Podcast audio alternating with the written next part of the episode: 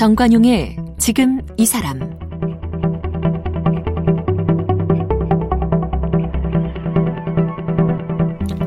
여러분 안녕하십니까 정관용입니다. 1945년 우리는 일제강점기에서 해방됐죠. 하지만 완전히 해방됐는가? 아직도 그 상처가 남아 있습니다.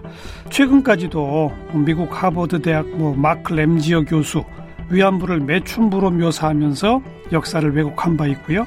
얼마 전 유엔 인권이사회에서도 바로 이 위안부 문제 놓고 한국과 일본이 팽팽히 맞서고 있는 상황이죠. 이런 사례들을 보면 일제 강점기의 상흔이 지금까지 완전히 해결되지 않을 정도로 뿌리 깊게 박혀 있구나 이런 걸 체감하게 되면서 그 시절 그 35년의 일제 감정기를 살아냈던 선조들은 얼마나 고통스러웠을까 이런 생각도 듭니다. 자, 오늘이 102번째 3일절이죠. 그래서요, 일제강점기를 일곱 권의 만화 35년이란 제목의 만화로 엮어내신 역사 만화가 박시백 화백을 만나보겠습니다. 역사 만화가 박시백 화백은 1964년 제주에서 태어났습니다.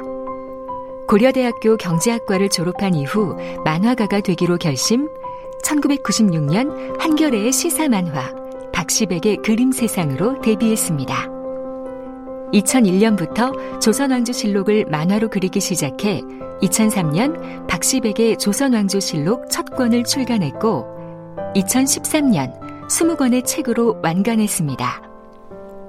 400만 부 이상 팔린 박시백의 조선왕조실록은 대한민국 만화대상, 부천 만화대상 등을 수상했습니다. 7년여에 걸쳐 쓴 역사 만화 35년은 우리나라가 일본에 강제 병합된 1910년부터 1945년 해방까지의 역사를 다룬 작품으로 지난해 완간됐습니다. 지난해 제14회 임종국상 문화 부분을 수상했습니다. 박시백 화백 어서 오십시오. 예, 안녕하세요. 박시백입니다. 고생하셨습니다. 네, 고맙습니다. 이게 완간된 게 작년이잖아요. 네네. 몇 년 걸리셨어요? 횟수로 한 5년 정도. 네, 그 전에도 좀 준비를 하긴 했는데요. 어. 조선왕조실로 끝나고 나서 후속 작업하면서 이거를 병행하다가 본격적으로 이 작업에 매달린 건 한 5년 정도. 예. 조선왕조실록 20권짜리. 네네. 그거는 아까 뭐 보면 한 거의 10년 넘게. 그렇죠. 그렇죠. 예, 예. 그리고 그 뒤에 곧바로 여기에 시작하신 거예요, 그럼? 네네, 그렇습니다. 어, 그 이유는요? 어, 조선왕조실록이 끝나는 게, 어, 그 한일 강제 병합에서 이제 조선왕조실록이 끝이 나거든요. 자, 왕조로 말한다면은 뭐 순종 고종이 그 이후까지 살고 이렇게 얘기했습니다마는 조선이란 나라 자체가 멸망한 것이 그때에서 이제 1910년으로 끝냈고 어, 자연스럽게 그 이후 작업을 해줘야 하지 않나라는 어. 독자들의 요구도 있고 해서 이어지게 된 것 같습니다. 네. 이거 뭐 단순 숫자로 계산할 수 없는 얘기긴 합니다만 조선왕조는 이제 500년의 역사인데 네네. 그걸 20권으로 담아내신 거예요. 네네. 근데 35년의 역사를 7권으로 네. 이거 어떻게 우리가 이해하면 될까요? 아무래도 이제 그 독립운동사나 또는 친일파들에 대한 공부를 하다 보니까 어 그러니까 의외로 우리가 모르시는 분들이 너무 많고 그렇죠. 어, 그래서 가급적 이걸 좀 더 알려야 한다라는 생각이 들면서 좀 욕심을 부렸던 것 같아요. 그러니까 어. 한 5년 단위로 끊고 가자 이렇게 생각을 했고요. 아 5년 단위로 끊으니까 7건이 되는군요. 5, 7, 2, 35. 네 네 예, 그렇습니다. 예. 그 그렇게 그 5년 단위로 끊어서 욕심을 부리셨는데 네네. 그래도 부족하죠 사실. 네, 그래도 부족하기도 하고 또 다른 한편으로는 제가 과욕을 부렸나 싶기도 하고 음. 그렇습니다. 왜냐하면 5년 단위로 끊다 보니까 아, 저로서는 상당히 부족한 감이 있지만 또 읽는 분들의 입장에서는 너무 좀 세세한 것까지 들어가서 아. 좀 이게 좀 재밌게 책장을 넘기기가 수월치 않다. 아, 이런 말씀들도 좀 하시고 그러세요. 조선왕조 실록 작업하실 때랑 네. 35년 작업하실 때랑 비교하면 어떤 게 더 힘들었습니까? 어, 조선왕조실록은 처음에 조선왕조실록이라고 하는 걸 접하는 게 좀 어려웠던 것 같아요. 워낙 내용이 방대하고 음흠. 또 막상 들어가면은 이게 이제 그야말로 매일매일이 기록이다 보니까 어떤 사건들이 연대기적으로 쭉 나열된 것도 아니고 그래서 아, 마치 이제 숲속에서 길을 헤매는 것 같은 그런 느낌이 들곤 했었는데 그래도 이제 지나고 나서 보니까 그거는 단일한 텍스트가 있어서 이 조선왕조 실록 자체만 그 충실하면 그렇죠. 어, 충분히 이제 제 작업에 대해서 만족할 수 있고 어. 스스로 자부심을 가질 수 있었는데 음, 일제강점사 같은 경우에는 그와 같은 기본 텍스트가 없다 보니까 그렇죠. 어, 여러 자료들을 두루 섭렵해야 되고 또 하면서도 자신이 좀 없는 거죠. 그렇죠. 네네. 내가 과연 잘 이해하고 있나? 잘 네, 그려내고 네. 있나? 이런 생각이 늘 들곤 했죠. 공부할 양이 훨씬 더 많아지는 거죠. 예, 오히려 그런 느낌이었습니다. 해도 해도 끝이 없는 거죠, 사실. 예, 그래서 사실은 어느 정도에서 이제 끊어야 작업을 할 수가 있어서 그렇죠. 스스로는 또 만족하지 못하지만 어, 말씀하신 대로 정말 완벽 완벽을 기하려고 했다가는 지금도 아마 네. 작업하고 있지 않았을까 싶어요. 학자에 따라서 시각에 따라서 또 서로 다르게 그려진 것들도 많고 그렇죠. 그걸 또 막 다 모든 학자 걸 다 볼 수도 없는 아, 거고. 그럼요. 그래도 연구는 꽤 돼 있죠. 일제 강점기. 어, 자료는 다행히 많죠? 이제 독립운동 기념 어, 독립기념관에 보면은 어, 한국 독립운동사를 60권으로 해서 이제 좀 정리된 게 있습니다. 예. 어, 물론 그것이 이제 어떤 부분들은 좀 지나치게 강, 그 강조되고 또 어떤 것들은 좀 슬쩍 넘어가는 측면도 있고 그렇긴 한데 그럼에도 불구하고 이제 이게 병합 전부터 시작해서 음. 이제 8.15 해방까지 쭉 서술이 돼 있어가지고 그나마 이걸 주 텍스트로 네. 어, 생각을 하고 어, 작업할 수 있었습니다. 그 외에 이제 추가로 다른 학자들의 것들도 네, 많이 네, 네. 보고. 네네. 네. 그렇게 스스로 공부를 하시면서 몰랐던 걸 많이 깨우치셨겠어요. 아, 아무래도 그렇죠. 사실상 뭐 거의 백지에서 출발한 게 아니었나 어. 싶습니다. 어, 어, 우리 일반적으로 우리 국민들이 이 익히 알고 있는 것 중에 잘못 알고 있는 것들도 꽤 있다면서요. 요 만화를 통해서 바로 잡혀진 게 있죠. 어, 35년 일제강점사의 경우에는 그렇다기보다는 어, 잘못 알려졌다기보다는 이제 덜 알려진 것, 음. 뭐 이런 것들을 좀 찾아내거나 또 물론 그래도 이제 학자들이나 이런 분들은 다 알던 것들을 소개하거나 어, 이런 것들이 좀 더 이제 주안점이었던 것 같아요. 예를 들면 어떤 게 있었습니까? 음, 가령 이제 최재형 선생 같은 분들이 있는데요. 음. 이제 연해주에서 독립운동을 하셨던 분인데 제가 이분을 보면서 굉장히 감동받았던 대목이 어, 출신이 보니까 이제 함경도에서 아버지가 이제 종이었어요. 남의 집. 그래서 노예, 노비 상태에서 이제 두만강을 건너서 넘어오긴 했는데 그야말로 조선 땅에서 받은 게 하나도 없는 사람인 거죠. 그리고 아버지 역시도 아들을 돌보지 않아서 아주 어린 나이에 이제 집을 떠나가지고 여기저기 떠돌다가 음, 러시아 상선의 선장을 만나서 어, 같이 이제 어, 다른 나라를 경험하고 이러면서 예. 이제 견문이 트인 거예요. 그렇군요. 그리고 이후에 사업을 해서 돈을 많이 벌었는데 음, 음, 그렇게 성공한 사람이 사실 이제 조선을 돌아본다는 게 들어서는 네, 되게 네. 어, 신기했습니다. 내가 왜- 받은 게 아무것도 네, 없는데. 네. 그런데 음. 이 사람은 그렇게 번 돈으로 민족 학교를 세우고 연해주르고 당시 많은 이제 동포들이 건너오니까 이들을 위한 학교를 세우고 신문을 세우고 또 독립운동 단체를 만들고 여기에 또 재정적 지원을 하고 어, 이런 걸로 거의 평생을 바치다가 네. 결국 마지막 순간에는 또 일본군의 정탄에 돌아가신 분인데 이런 분들 같은 경우에 음, 굉장히 감동을 주는 그런 분이 아니었나 싶습니다. 음, 그렇게 감동을 준 분이 그분 한 분이 아니죠. 아, 이 대- 모든 독립운동가들이 다 그렇다고 봐야겠죠. 음, 맨 처음 시작이 1910년대 전반 세계는 이런 제목입니다. 네, 그러니까 국제 정세부터 살폈던 거죠. 아, 네네. 어, 국제 정세를 살폈던 이유는 어, 당시 이제 독립운동가들의 어떤 음, 투쟁 어, 양상 또는 이제 전략 이런 것들이 어, 그들이 떴던 민족주의자건 사회주의자건 어떤 이념에 기초건 간에 음. 다이 국제 정세에 예민하게 반응했고 예. 그에 비추어서 이제 자기의 투쟁 전략을 내오곤 했다라는 것이죠. 어, 그래서 이를테면 우리가 이제 무장투쟁 노선 같은 경우 네. 먼저 생각하면은 당시 러시아, 러시아 하고도 싸워 이긴 강대한 일본하고 무슨 말도 안 되게 무장투쟁이냐라고 생각하기가 쉽잖아요. 그렇죠. 하지만 이분들이 가졌던 생각은 일본의 끝없는 팽창 야망, 침략 야욕 이런 것들 때문에 언젠가 틀림없이 러시아라든가 중국 또는 미국과 일전을 벌일 것이다라고 하는 걸 전제하고 예. 이러한 전쟁이 때가 우리가 독립을 쟁취할 수 있는 절의 기회다라고 생각을 음, 했고 음. 이에 따라서 이제 무장투쟁을 준비했다라는 것이죠. 그래서 매 시기마다의 그런 음, 국제 정세를 소개하는 것 자체가 당시 독립운동가들이 어떤 전략을 뭐에 기초해서 세웠는가를 이해하는데 네. 또 도움이 되지 않겠나 싶어서 항상 앞에 배치를 했습니다. 음, 또 1910년 고 즈음의 상황을 봐서는 우리가 일제에 강점될 수밖에 없었다? 숙명론적으로 보세요. 그렇지 않으세요? 어, 저는 뭐 될 수밖에 없었다라고 봅니다. 음. 어, 물론 이제 우리가 어떤 역사적인 사건들을 볼 때 어, 문제의 원인을 우리에게 서도 찾고 이렇게 하는 것은 매우 중요하지만 당시 일본은 거의 메이지 시인을 성공시키면서 곧바로 제국주의의 길을 갖고 네. 대륙 침략을 공공연한 목표로 설정을 했고 그러기 위해서는 첫 코스가 이제 조선 땅이잖아요. 그렇죠. 이 조선을 장악하기 위해서 청일 전쟁을 벌이고 그리고 그야말로 국가의 어떤 온 힘을 다 총동원해서 러일 전쟁을 벌이고 했단 맞아요. 말이죠. 이 러일 전쟁을 이제 그렇게 벌여놓고서 조선을 어 놔둔다? 놔둔다 이건 말이 안 되는 것이죠. 말이 안 되죠. 네네. 그리고 음. 외 당시 뭐 어떤 외교적인 길이 있지 않았겠나라는 얘기들도 하는데 어 사실 이제 외교로 가는 것은 또한 힘의 반영이기 때문에 조선이 선택할 수 있는 그 길이 굉장히 협소했다라고 봅니다. 네. 자, 일제 강점기 하면 이제 뗄래야 뗄 수 없는 게 어, 독립운동 동시에 친일파. 네네. 또 독립운동 하다 친일파가 되신 분도 있고. 그렇죠.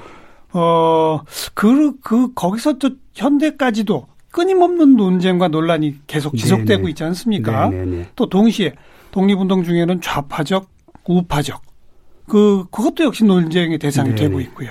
거기에서 박화백은 어떤 어떤 시각적 균형이랄까? 어떤 걸 잡으셨어요?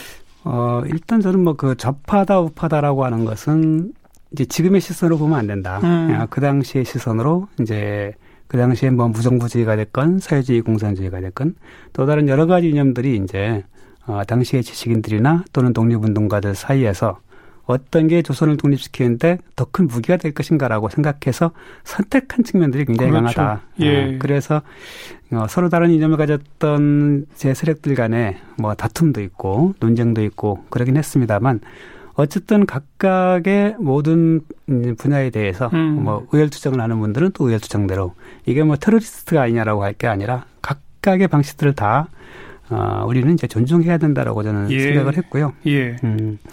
그리고 친일파 문제만 하더라도 어, 말씀하신 대로 대로 이제 그야말로 자기의 어떤 이 신상의 출세를 위해서 이렇게 처음부터 매진한 사람들도 있고, 있고. 또 하는 과정에 정말 가열차게 독립운동에 매진하다가 그렇죠. 바지에 이제 전향한 사람들도 있고. 또 있습니다.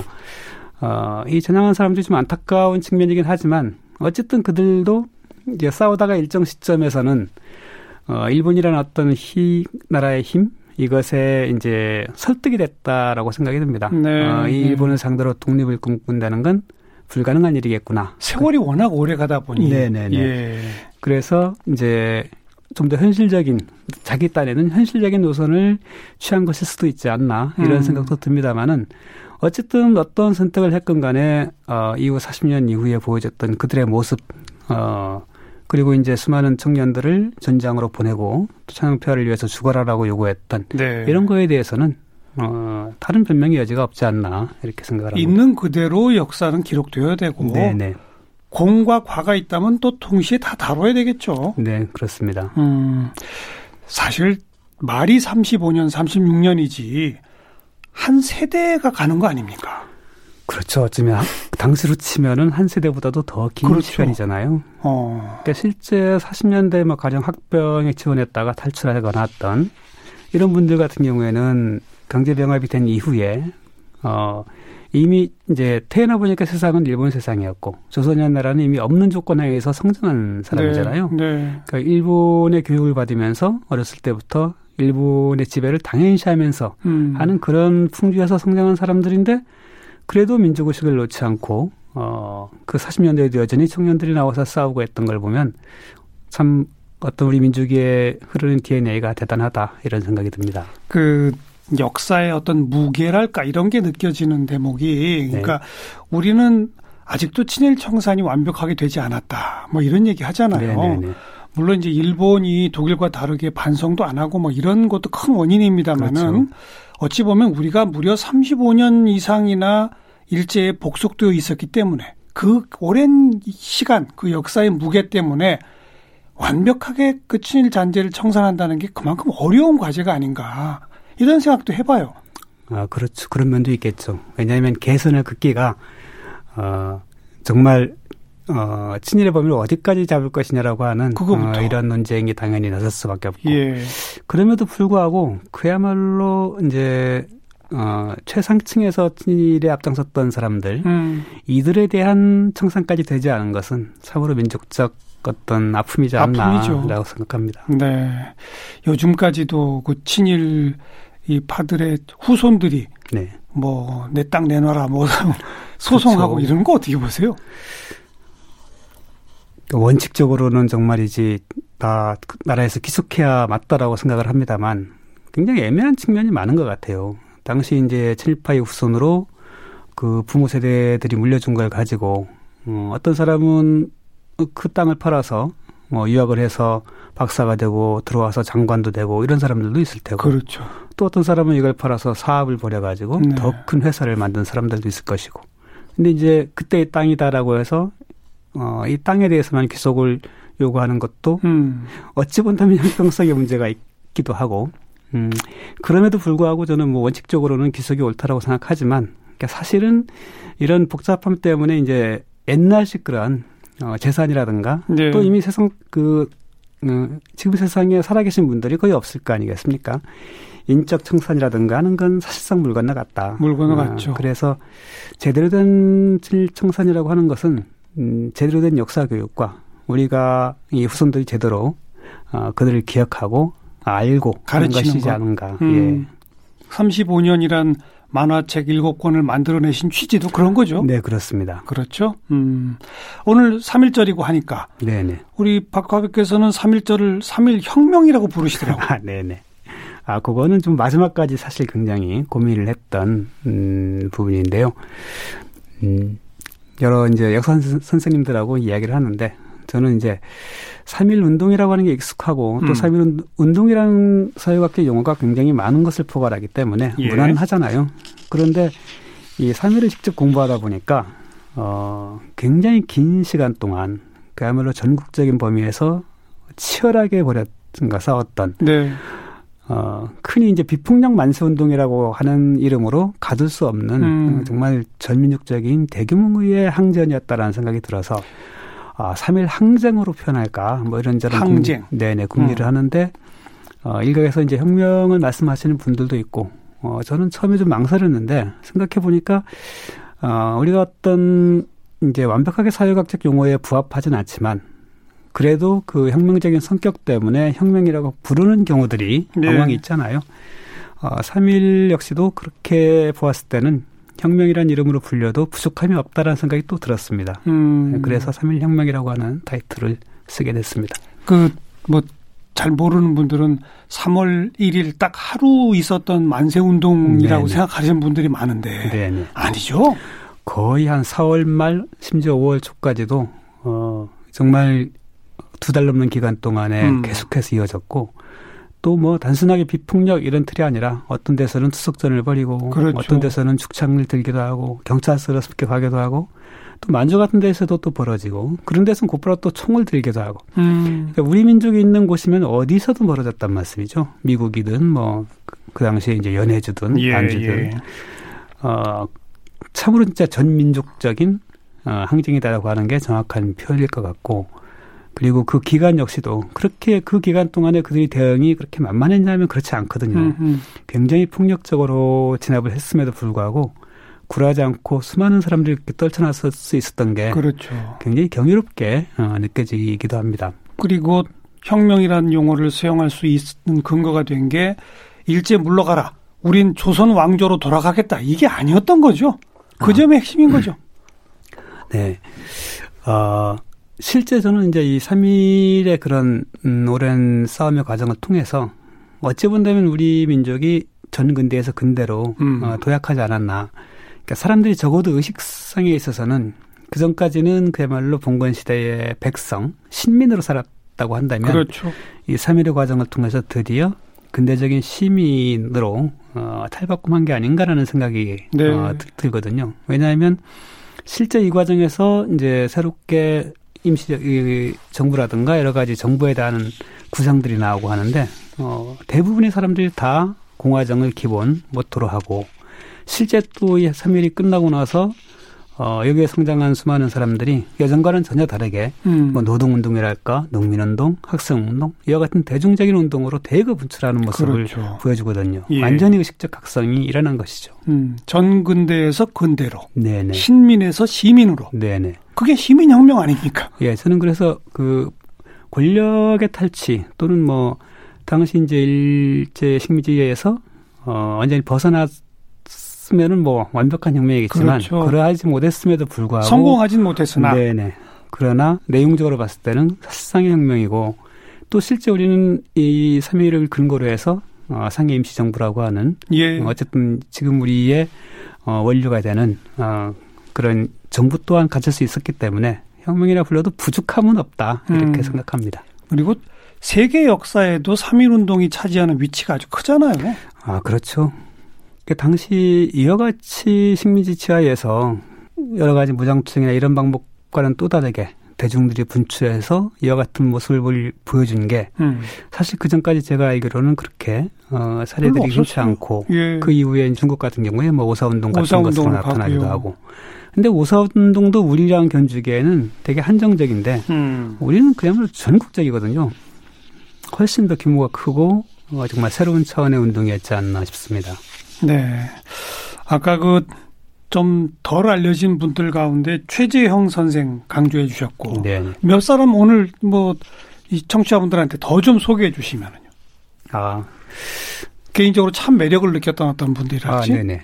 어, 예컨대 이제 김 알렉산드라라고 하는 음, 김 알렉산드라. 네네. 이분은 이분도 많이 연예, 안 알려져 있는데. 이분은 아예 연해주에서 태어났고 어. 어, 당시 이제 러시아에서 공부하면서 어, 당시 러시아 혁명이 진행되는 과정에서 볼셰비키 즉 레닌 쪽 그 혁명 덩어리 되는 사람인데요. 예.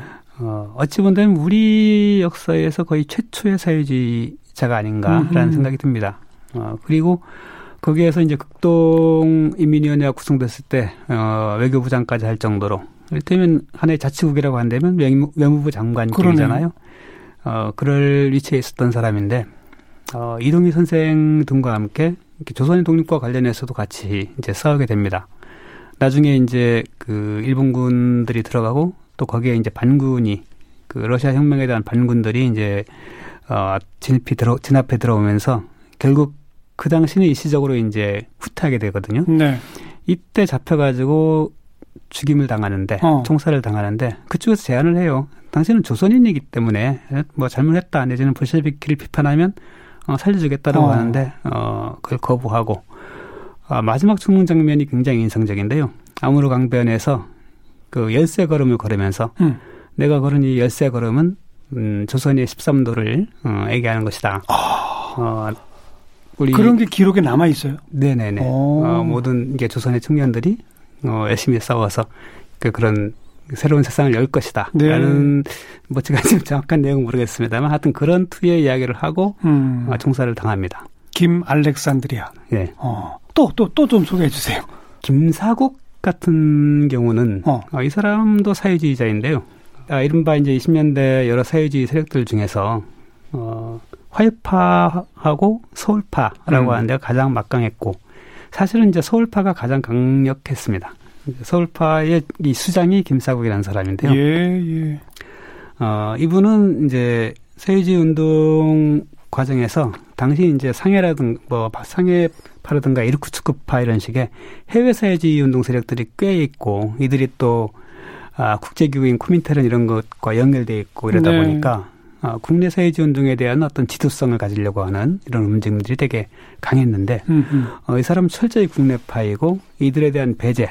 어, 일단 국내에서 제대로 조직을 형성한 다음에 뭐 코민테른에 가입하든지 말지 이건 차후 문제다라는 식의 이제 생각을 가졌던 사람이에요. 네. 그러다 보니까 화이파랑 상당히 대립하고 했던 사람인데 어, 다, 어, 안타깝게도 이제 어, 20대의 나이에 30대 초반이었는지 어, 하여튼 병을 얻어서 음. 일찍 죽습니다. 근데 이제 그 사람의 부인 박원이라고 하는 분도 또 역시 이제 열렬한 음, 여성 사회운동 계열의 여성 지도자였던 사람인데 어, 남편을 대신해서 또, 어, 열심히 싸우다가 이 사람도 또 오래 살지 못하고 또 죽어요. 그리고 그, 그 후손들은 없어요, 그럼? 김사국의 동생도 죽고 김사국의 딸이 하나 있었는데 그 딸이 이후에 어 아마 후손이 있다라고 좀 지금 정확하지는 않습니다만 있을 거예요. 어. 근데 그 딸하고 이제 할머니가 사는 게 당시 이제 동아일보라든가 이런 데 많이 소개되고 해서 어 좀 많이 알려져 있는데 이 동생은 이제 고문받고 한 어, 과정에서 약간 정신 이상이 생겨가지고 정신 이상까지 예, 그 어머니랑 살긴 하지만 뭐 거의 장발해서 아무 일도 하지 않고 예. 이렇게 광인으로 살아가야 했고 하여튼 되게 이제 아픈 아프네요. 가족 사이기도 하지만 치열한 이제 투정 사이기도 한 음. 것이죠. 이 35년 읽을 독자들에게 네. 어떤 마음으로 어떤 눈으로 한번 보세요라고 권하신다면 아그 일단 좀 글이 많습니다. 만화책인데. 만화책이지만 아, 글이 너무 많다. 네, 그래서 어, 그 흔히 만화하면 연상되는 이제 재미 뭐 이런 것과 약간 거리가 있을 수 있습니다만 음 그래도 이제 만화라는 양식이 있기 때문에 네. 아, 35년 우리 역사를 그것도 이제 그 독립운동가이면 독립운동가대로 또 친일판 친일파대로 그렇죠. 아, 함께 묘사한 예, 정리한 책이 제가 알기로는 만화책은 물론이고 다른 일반 서적에서도 어. 뭐 이를테면 독립운동사 뭐 이런 식의 것들은 있겠지만 같이 잘 정리된 게 흔치 않아서 그러네요. 어 우리가 이제 어쨌든 기억해야 할 이 35년사를 알고자 하신다면 음. 조금 힘들어도 보셨으면 좋겠다라고 생각합니다. 뭐 어찌 보면 독립운동가와 친일파를 동시에 다뤘다는 것은 입체적으로 그 시대를 그리려고 노력했다. 네네. 이렇게 볼 수 있는 거 아니겠습니까? 네네. 제 생각엔 내가 그 시절에 살았던 청년이라면 이런 어떤 문제의식을 가지고 한번 읽어보면 어떨까 싶어요. 아, 좋은, 좋은 의견인 것 같습니다. 그죠? 예, 우리는 역사를 볼 때 항상 좀 이입을 하면서 볼 때, 어, 사실 이제 흘러가는 스토리가 아니라 예. 자기가 이입했을 때 정말 전혀 새로운 어, 그런 상상이 이루어지고 또 역사가 흥미롭게 되지 않나 싶습니다. 음, 그나저나 조선왕조실록부터 합하면 지금 20년 동안 역사 만화만 그리시는 거 아니에요? 네, 그렇게 됐, 됐습니다. 어쩌다가 이렇게 사시게 됐는지 30대 중후반부터 이제 곧 60을 바라보는 나이가 됐는데 네네네. 네, 네. 그 궁금증은 우리 내일 이 시간 또 만나서 풀어보도록 하겠습니다. 네, 알겠습니다. 네. 일제 35년 역사 7권의 만화로 그려낸 박시백 화백 만났고요. 내일 또 만나죠.